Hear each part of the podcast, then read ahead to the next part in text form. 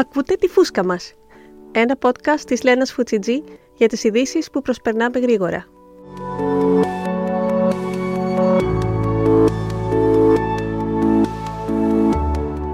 Το podcast αυτό είναι μια παραγωγή της Γουμανλάντια, μια πλατφόρμα για γυναίκες με στόχο την προσωπική και κοινωνική αλλαγή. Μπες σήμερα στη Γουμανλάντια για να γίνεις μέλος. Αλλά λαγμός στους θαυμαστές του ποδοσφαίρου, που είναι αμέτρητοι για την σπάνια πρώτη μοναδική συνάντηση των δύο καλύτερων ποδοσφαιριστών του κόσμου που βρίσκονται σε μια αντιπαλότητα φανταστική ή πραγματική, οπωσδήποτε δημοσιογραφική όμως. Κάτι σαν το Oasis εναντίον Blair, Lennon ή McCartney, Νουτέλα ή Μερέντα. Όλα ψευδοδιλήμματα. Για όσους είναι άσχετοι με το ποδόσφαιρο όσο εγώ, ο Μέση και ο Ρονάλντο θεωρούνται περίπου θεοί και ο κόσμος που παρακολουθεί μετράει να δει ποιος από τους δύο την έχει θα κερδίσει τα περισσότερα βραβεία. Κάτι για κάποιον που δεν παρακολουθεί ποδόσφαιρο είναι περίεργο αφού μιλάμε για ομαδικό σπορ. Αλλά ας το προσπεράσουμε αυτό, γιατί δεν θέλω να εκνευρίσω κόσμο και να σταματήσει να μας ακούει, γιατί άλλο είναι το θέμα μας σήμερα. Τι βλέπουμε στη φωτογραφία? Στη φωτογραφία βλέπουμε λοιπόν τους δύο μεγάλους στάρ να κοιτάζουν συνοφριωμένοι, ντυμένοι απλά ελκυστικά, με στενά πουλόβερ, με χρώματα και ατμόσφαιρα, υγρό διαμέρισμα πρώην αριστοκράτισσας στην κομμουνιστική Πολωνία, μια παρτίδα σκάκι πάνω στο χαρακτηριστικό καμβά της Louis Vuitton, που βασικά είναι μια σκακέρα. Ξέρουν αυτοί οι δύο σκάκι? Ποιος ξέρει και ποιος ενδιαφέρεται? Γιατί δεν ζήτησαν από αληθινούς σκακιστές να φωτογραφηθούν? Διότι δεν θα ήταν το ίδιο ωραίοι με τα στενά πουλόβερ. Και για να μιλήσουμε σοβαρά, διότι μιλάμε για το Μουντιάλ. Και το Μουντιάλ σημαίνει ποδόσφαιρο. Γιατί τώρα το ποδόσφαιρο σημαίνει σκάκι? Αυτό εξηγείται με την προσπάθεια της Louis Vuitton να μας κάνει να ξεχάσουμε ότι το Μουντιάλ γίνεται στο Κατάρ. Και το ξεχάσαμε. Οι κατηγορίες για διαφθορά και τα ερωτήματα σχετικά με την επιλογή της συγκεκριμένης χώρας και τη σχέση της, για να το πω κομψά, για τα ανθρώπινα δικαιώματα, έκαναν πολλές εταιρείες να λένε άλλα λόγια για να αγαπιόμαστε. Παρένθεση, η φωτογραφία πήρε 30 εκατομμύρια likes μέσα σε 24 ώρες και οι δημοσιογράφοι επαναλαμβάνουν ότι είναι η φωτογραφία με τα περισσότερα likes στην ιστορία του Instagram, κάτι που δεν ισχύει. Με τη φοβερή μου δημοσιογραφική ιδεινότητα, δηλαδή το Google, ανακάλυψα πως η εικόνα με τα περισσότερα likes στην ιστορία του Instagram είναι ένα αυγό.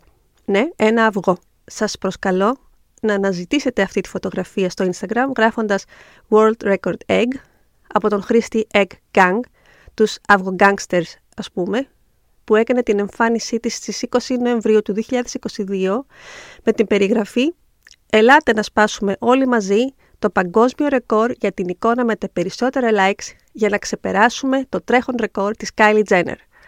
Όλοι μαζί μπορούμε». Η προτροπή είναι αληθινή και ξεσηκωτική, γιατί αυτή η φωτογραφία αυτή τη στιγμή έχει 55 εκατομμύρια likes. Και ένα από αυτά είναι το δικό μου. Κλείνω την παρένθεση, γιατί ούτε αυτό είναι το σημερινό μας θέμα. Συνήθως όταν εμφανίζονται σκακέρες σε φωτογραφίες, ταινίες, η θέση των πιονιών δεν είχε κανένα νόημα. Είναι όπως όταν οι πρωταγωνιστές σε ταινίες μαγειρεύουν κάτι κόκκινο που υποθέτουμε ότι είναι σάλτσα. Κανένας δεν μαγειρεύει κοτόπουλο μετά στο φούρνο, ας πούμε. Αυτή τη φορά κάποιος ίντερνετ έκανε τη δουλειά του σωστά και πρότεινα να χρησιμοποιηθεί μια συγκεκριμένη παρτίδα. Αφού φαντάζομαι η εναλλακτική ήταν να αφήσουν τους ποδοσφαιριστές να παίξουν στα αλήθεια. Η παρτίδα λοιπόν που αναπαρίσταται στη φωτογραφία είναι στιγμιότυπο ενός μάτς μεταξύ του Magnus Carlsen και του Hikaru Nakamura που έγινε στην Νορβηγία το 2017.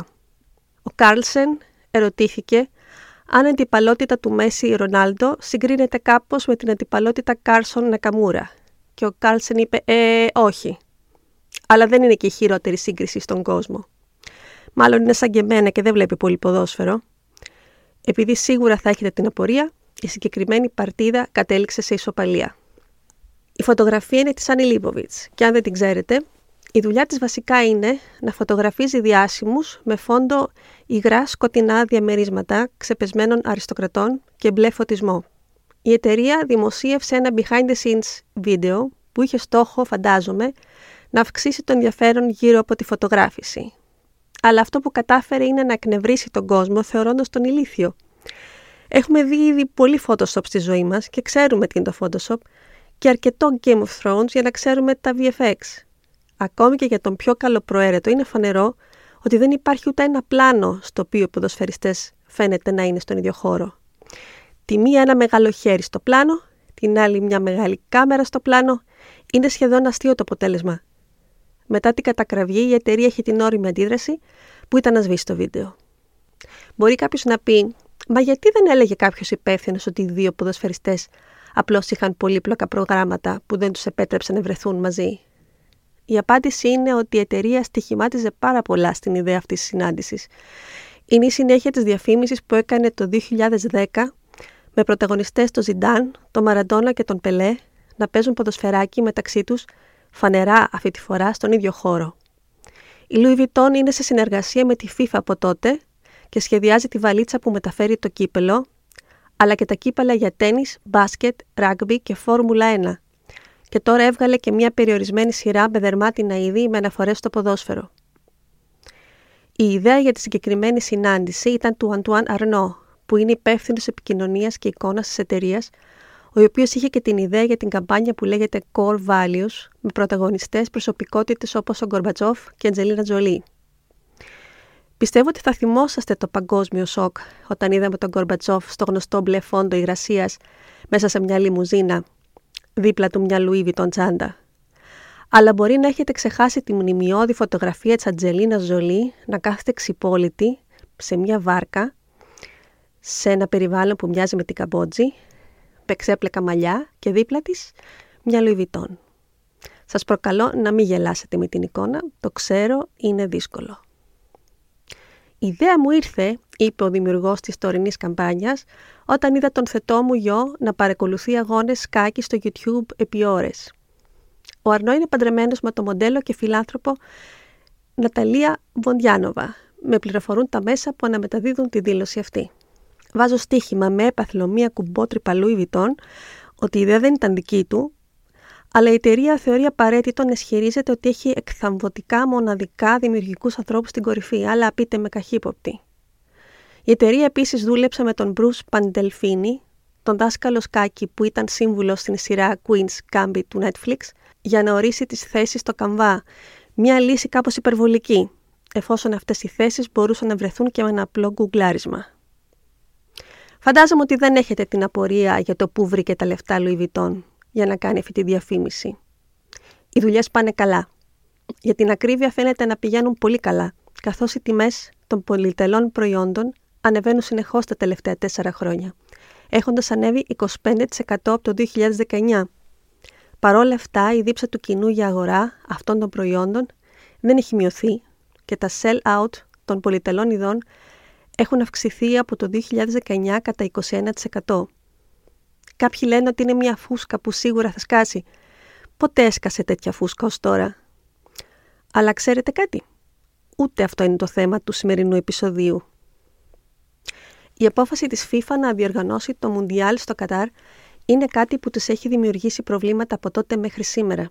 Το Κατάρ κατάφερε να νικήσει ως διοργανώτρια χώρα σε έναν πολύ σκληρό ανταγωνισμό με την Αμερική, με ψήφους υπέρ του 14 έναντι 8. Οι διαμαρτυρίες από οργανώσεις και προσωπικότητας κατά της επιλογής λόγω της περίπλοκης σχέσης που έχει το Κατάρ με τα ανθρώπινα δικαιώματα έκανε τη FIFA να δυσκολευτεί να βρει παρουσιαστή. Η πρώτη επιλογή ήταν ο Γκάρι Λίνεκερ, πρώην στάρ ποδοσφαιριστής και είναι επιτυχημένος παρουσιαστής στην τηλεόραση. Ο Λίνεκερ είπε «με τίποτα», γιατί φαίνεται είναι έξυπνος άνθρωπος. Και η απάντησή του είναι χαρακτηριστική των αντιδράσεων πολλών διασημοτήτων, που μέχρι σήμερα μπορεί να έχουν ξοδέψει και εκατομμύρια για να συνδυαστεί το όνομά τους με τη FIFA. Αλλά τώρα προσπαθούν να μην πολυφαίνονται. Η στάση των εταιριών που σπονσοράνουν το θέαμα συμπυκνώνεται στην ιδέα ότι υποστηρίζουν τη διαδικασία του ποδοσφαίρου, αλλά όχι τον διοργανωτή. Κατά τη γνώμη μου, αυτό είναι ανάλογο με το πιστεύω στο Θεό, αλλά όχι στη θρησκεία. Κάτι που δεν θα ήθελα να αναλύσω αυτή τη στιγμή, γιατί πολλοί θα θυμώσουν και θα σταματήσουν να ακούν, και άλλωστε δεν είναι ούτε αυτό το θέμα του σημερινού επεισοδίου. Ο Beckham πάλι, σε αντίθεση με τον Λίνεκερ, αποφάσισε να κάνει μια συμφωνία με το Κατάρ. Μια συμφωνία πολλών εκατομμυρίων, στην οποία δεν θα προωθεί μόνο το ποδόσφαιρο, αλλά και την ίδια τη χώρα. Ο Μπέκαμ δεν είχε πει δημόσια για ποιο λόγο δέχτηκε να κάνει κάτι τέτοιο, λεφτά, και δεν είχε απαντήσει ποτέ σε ανάλογες ερωτήσεις, ούτε και οι εκπρόσωποι του.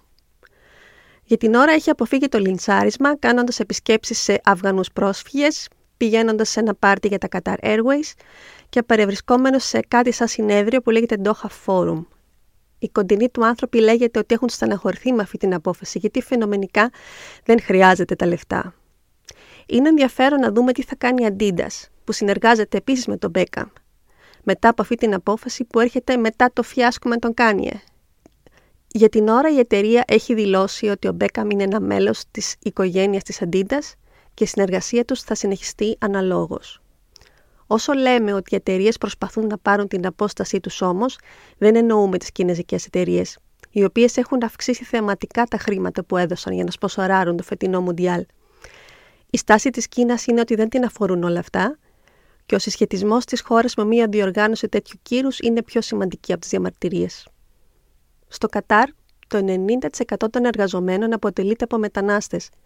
Οι πολίτες του Κατάρ είναι μόλις 300.000. Οι μετανάστες που εργάζονται στο Κατάρ με βίζα, συνδεδεμένοι με την παραμονή τους εκεί, δουλεύουν υπό συνθήκες επικίνδυνες. Μια έρευνα του 2021 από την Guardian ανακάλυψε ότι 6.500 εργαζόμενοι από χώρες της Νοτιού Ασίας έχουν πεθάνει στο Κατάρ από το 2010 μέχρι σήμερα από διάφορες αιτίες, όπως είναι ατυχήματα εργασιακά, αυτοκινητιστικά, αυτοκτονίες και άλλους λόγους. Ένας από τους άλλους λόγους είναι η ζέστη. Κάποιοι από αυτούς κατέρευσαν σε κατασκευή των σταδίων και πέθαναν αργότερα. Κάποιοι πέθαναν από ανεξήγητες αιτίες ξαφνικά στα καταλύματα που τους προσφέρονται. Το Μάιο που μας πέρασε, μια ένωση από οργανώσεις υπέρ των ανθρωπίνων δικαιωμάτων απέτησε από τη FIFA και το Κατάρ να δημιουργήσουν ένα ταμείο αποζημιώσεων αυτών των εργατών μαζί με τις οικογένειες όσων έχουν πεθάνει. Και αυτό το ταμείο θα πρέπει να έχει τουλάχιστον 440 εκατομμύρια, όσο είναι το βραβείο του Μουντιάλ. Πιστεύουμε ότι οι παίκτες δεν θέλουν να παίξουν σε στάδια στα οποία πέθαναν εργάτες για να χτιστούν. Πιστεύουμε ότι οι οπαδοί δεν θέλουν να μείνουν σε ξενοδοχεία ή να χρησιμοποιήσουν το μετρό που εργάτες έδωσαν τη ζωή τους να χτιστούν και να κατασκευαστούν. Αυτή ήταν δήλωση του εκπρόσωπου των οργανώσεων. Fun fact, το Κατάρ θεωρεί έγκλημα το σεξ εκτός γάμου, το οποίο οδηγεί σε καταδίκη των θυμάτων βιασμού. Σεξ μεταξύ ανδρών τιμωρείται με 7 χρόνια φυλακή. Και ένας εκπρόσωπος του Κατάρ πρόσφατα περιέγραψε την ομοφυλοφιλία ως βλάβη του μυαλού. Το πιο σημαντικό, είπε ένας άλλος εκπρόσωπος και πρώην παίκτης του Κατάρ, ότι όλοι όσοι έρθουν εδώ θα πρέπει να δεχτούν τους κανόνες μας. Όποιος θεατής θέλει να ξεχάσει που βρίσκεται, θα δυσκολευτεί λίγο παραπάνω, καθώς η χώρα αποφάσισε να απαγορεύσει και την μπύρα σε στάδια. Fun fact. Η Budweiser έχει πληρώσει 75 εκατομμύρια για να είναι επίσημη μπύρα του Μουντιάλ. Το Κατάρ δεν χρειάζεται ούτε μπύρα, ούτε λεφτά. Και ένα fun fact μέσα στο fun fact. Η απαγόρευση του αλκοόλ εφαρμόζεται μόνο στο λαό που παρακολουθεί από τις κερκίδες. Μπύρα, επιλεγμένα κρασιά και σαμπάνια θα προσφέρονται στις σουίτες που είναι προορισμένες για στελέχη της FIFA και πλούσιους καλεσμένους. Αλλά ξέρετε κάτι? Ούτε αυτό είναι το θέμα του σημερινού επεισοδίου. Το θέμα του σημερινού επεισοδίου είναι το σλόγγαν της καμπάνιας της Louis Vuitton που είναι «Victory is a state of mind», που σημαίνει «Είναι ζήτημα η νίκη νοητικής ικανότητας», ότι η νίκη είναι απλά μέσα στο μυαλό μας, ή όταν έχεις νικήσει είναι η ιδέα σου. Είναι μια φράση που είναι δύσκολο να ερμηνεύσει κανείς, όχι γιατί είναι δύσκολη, αλλά γιατί είναι βλακώδης. Τα 440 εκατομμύρια που δίνονται ως βραβείο στον νικητή δεν είναι μέσα στο μυαλό μας. Έχουμε βρει χιλιάδες τρόπους για να δεικνύουμε νικητή και χαμένο. Το σλόγγαν είναι μια ψευδοφιλοσοφία που ακούγεται ωραία επειδή δεν λέει τίποτα. Είναι σύντομη και δεν πιάνει πολύ χώρο στο Instagram. Υπονοεί όμως κάτι που είναι βλαβερό, ότι ο νικητής μπορεί να είναι οποιοσδήποτε. Ο νικητής δεν είναι αυτός που ξεκινάει με τις καλύτερες προϋποθέσεις, με τα καλύτερα εφόδια, που κάνει τη μεγαλύτερη προσπάθεια, έχει τη μεγαλύτερη τύχη, τις καλύτερες γνωριμίες, τις καλύτερες διασυνδέσεις, την καλύτερη καταγωγή και το μεγαλύτερο ταλέντο. Αλλά απλώς ποιος? Όποιος το θέλει αρκετά? Όποιος το σκέφτεται πάρα πολύ? όποιος κοιτάει με έντονο βλέμμα τη κακέρα. Αυτή η αφελής φράση είναι στον απόϊχο της φράσης που λέμε στα ελληνικά ότι όλα είναι μέσα στο μυαλό. Όχι, δεν είναι όλα μέσα στο μυαλό, ούτε η νίκη, ούτε η ήττα, ούτε η αποτυχία, ούτε το στρες, ούτε η φτώχεια, ούτε η έλλειψη ευκαιριών. Η κοροϊδία αυτή υπονοεί ότι όποιος δεν έχει πετύχει σαν τον Μέση και τον Ρονάλντο είναι επειδή δεν συγκεντρώθηκε αρκετά με τη δύναμη του μυαλού του. Και είναι διπλά κοροϊδευτική όταν είναι σλόγγαν μιας εταιρείας που πουλάει βαλίτσες για χρυσάφι, προσπαθώντας να κάνει γαργάρα το γεγονός ότι συνδέει το όνομά της σε μια διοργάνωση βουτυγμένη στα σκάνδαλα και στην καταπάτηση βασικών ανθρωπίνων δικαιωμάτων. Η εταιρεία διάλεξε μια δημοφιλή φράση που υπάρχει με διάφορες παραλλαγές. Αναφέρεται στην ευτυχία, είναι θέμα μυαλού. Αναφέρεται και σε σχέση με την απώλεια βάρους, και αυτό είναι θέμα μυαλού. Το είδα ακόμα και σε αναφορά σχετικά με τη δικαιοσύνη. Η πιο δημοφιλής όμως, που μάλλον έχει σχέση με την πανδημία, είναι σε συνάρτηση με την ευτυχία. Άρα το γεγονός ότι όλοι ήμασταν σε κατάσταση σοκ και ήπιας μέχρι σοβαρής κατάθλιψης ήταν στο μυαλό μας. Το μόνο που έπρεπε να κάνουμε ήταν να αλλάξουμε τον τρόπο που σκεφτόμαστε. Και αν δεν τα καταφέραμε, ήμασταν αδύναμοι. Η θεραπεία πράγματι έχει ως στόχο να αλλάξουμε τον τρόπο που σκεφτόμαστε.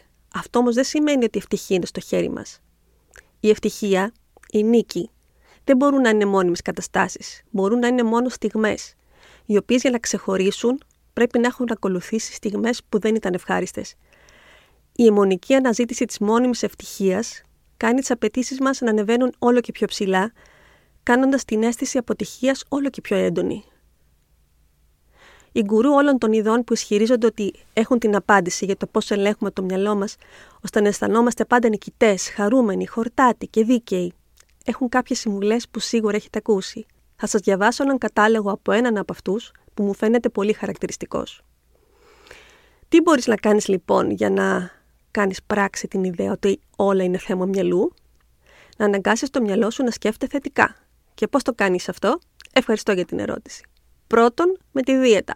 Πρέπει να τρως υγιεινά, να πίνεις πολύ νερό, να τρως καλής ποιότητας τροφές. Άσκηση. Θα κάνεις άσκηση. Ακόμα και ήπια άσκηση. Γιατί η άσκηση σημαίνει ενδορφίνες και αυτό σημαίνει ευτυχία.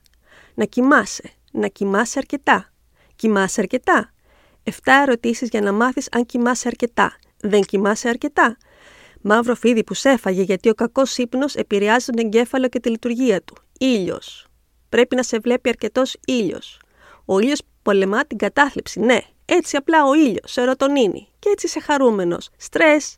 Έχεις στρες. Κακώς έχεις στρες. Πρέπει να το σταματήσεις. Και πώς θα το καταπολεμήσεις? Θα σας πω αμέσως. Πιστεύεις ότι έχεις πεπερασμένες ικανότητες? Πολύ κακώς το πιστεύεις. Αντικατέστησε όλες τις κακές σκέψεις με άλλες. Επίσης, άλλαξε τον εσωτερικό σου μονόλογο. Μήπως πιάνεις τον εαυτό σου να σε κριτικάρει? Άλλαξε αμέσως τον τόνο. Σκέψου κάτι θετικό για τον εαυτό σου. Γιατί δεν το κάνεις? Άλλαξε τη στάση του σώματός σου. Ναι. Αν στέκεσαι πιο όρθιος, θα αλλάξει και η διάθεσή σου. Και ακόμα καλύτερο, να χαμογελάς. Όταν στέκεσαι με πίσω τους ώμους και χαμογελάς, στέλνεις θετικά μηνύματα στον εγκέφαλό σου. Μπορείς ακόμα και να ξεγελάσεις το μυαλό σου και να νομίζεις ότι είσαι χαρούμενος. Ξεκίνα τη μέρα σου με ένα πλήρες ρεπτικό πρωινό και κάνε διαλογισμό. Η ζωή είναι ωραία. Αν δεν έχετε πάθει ακόμα κατάθλιψη με όλα αυτά που ακούσατε, μπράβο σας. Ένιωσα πίεση μόνο που τα έλεγα και τα έλεγα για πλάκα. Οι δυσκολίες για να κάνουμε όλα αυτά μαζί, κάθε μέρα. Η έλλειψη πόρων, η έλλειψη χρόνου, η έλλειψη χώρου, ακόμα και ο περιορισμός των ίδιων των υλικών, η απουσία του ήλιου, η επραγματικότητα, πώς θα το κάνουμε, μας φέρνει στρες. Ο βομβαρδισμός του wellness τα τελευταία χρόνια μας έχει κάνει να νιώθουμε τύψεις όταν δεν αισθανόμαστε καλά, γιατί είναι στο χέρι μας να νιώθουμε καλά. Όπως είναι στο χέρι μας να κερδίζουμε στο σκάκι ή να είμαστε πρωταθλητές ποδοσφαίρου φορώντας στενό πουλόβερ. Είναι απλά στο χέρι μας να αγοράσουμε μια βαλίτσα Louis Vuitton. Ζήτημα εγκεφαλικό είναι. Κι αν νιώθουμε αποκλεισμένοι από αυτό το σύμπαν που δείχνει η διαφήμιση, είναι επειδή δεν το σκεφτόμαστε με το σωστό τρόπο. Αν θέλαμε πραγματικά, με τη δύναμη του μυαλού μας, θα προσπερνούσαμε όλους τους περιορισμούς, θα βάζαμε μια σκακέρα στο σπίτι μας και θα την παίρναμε μαζί μας στα ταξίδια στην Καμπότζη. Πάντα μου προκαλεί μεγάλη απορία ο ειλικρινής ενθουσιασμός των ανθρώπων που δεν έχουν καμία σχέση με τη μόδα, όταν βλέπουν εικόνα σαν αυτήν που τους υπενθυμίζει πόσο εκτός αυτού του σύμπαντος είναι. Η φωτογραφία καλλιτεχνικά δεν είναι καν ωραία. Το μήνυμα είναι προσβλητικό. Αυτοί οι δύο τύποι παίζουν ωραία μπάλα. Κάτι που επίσης μου προκαλεί απορία για το πώς αυτή η ικανότητα τους έχει κάνει τόσο πλούσιους. Η βαλίτσα είναι ωραία αν είσαι detective του 1820, γιατί στο σημερινό κόσμο βαλίτσα χωρίς ροδάκια είναι τρέλα. Αυτή η εικόνα, συνδεδεμένη με ένα διαγωνισμό που είναι τόσο μαυρισμένος, τόσο ενάντια στον άνθρωπο, θα έπρεπε να μας εξοργίζει αντί να μας αναγκάζει να διαβάζουμε φιφιράμους για τα απίστευτα μυαλά στην κορυφή της Louis Vuitton και τις ιδέες που τους έρχονται εκεί που χαλαρώνουν, σαν να μην είναι αποφάσεις που παίρνονται μέσα σε εντατικά συμβούλια με μεγαλοστελέχη που διαφωνούν επί ώρες. Είναι που είναι προβληματικό το ποδόσφαιρο και ο κόσμος του, αυτές οι διαφημίσεις τον κάνουν χειρότερο. Και αυτός είναι ο λόγος που το ποδόσφαιρο αφορά ένα συγκεκριμένο φύλο, ένα συγκεκριμένο είδος άντρα, με τις γυναίκες να είναι ελάχιστες. Όχι γιατί δεν τις ενδιαφέρει το σπορ ως σπορ, όχι γιατί δεν μπορούν να παίξουν το ίδιο καλά ποδόσφαιρο, αλλά γιατί δεν μπορούν να αντέξουν και να διασκεδάσουν στην κουλτούρα που το περιβάλλει. Οι διαφημίσεις, η διοργανώτρια εταιρεία, τα σκάνδαλα, οι υποψίες και καταγγελίες για δωροδοκία, μια χώρα που τιμωρεί θύματα βιασμού και το κερασάκι στην τούρτα, μια βαλίτσα που κάνει γύρω στις 2.000 ευρώ, είναι όλα αποθετικά. Οι γυναίκες στα σπορ και ως αθλήτριες, αλλά και ως θεάτριες, είναι κάτι που μας απασχολεί συχνά στη Γουμανλάντια. Μπείτε σήμερα για να διαβάσετε περισσότερα για το θέμα. Και ένα ακόμα τελευταίο fun fact, για να μην είσαστε βλαχάκια, no offense στους βλάχους, η Louis Vuitton έχει βαλίτσες με ροδάκια. Ήταν το podcast «Στη φούσκα μας» της Λένας Φουτσιτζή, μια παραγωγή της Γουμανλάντια. Επεξεργασία επεισοδίου Mad Hot Digital Marketing Agency.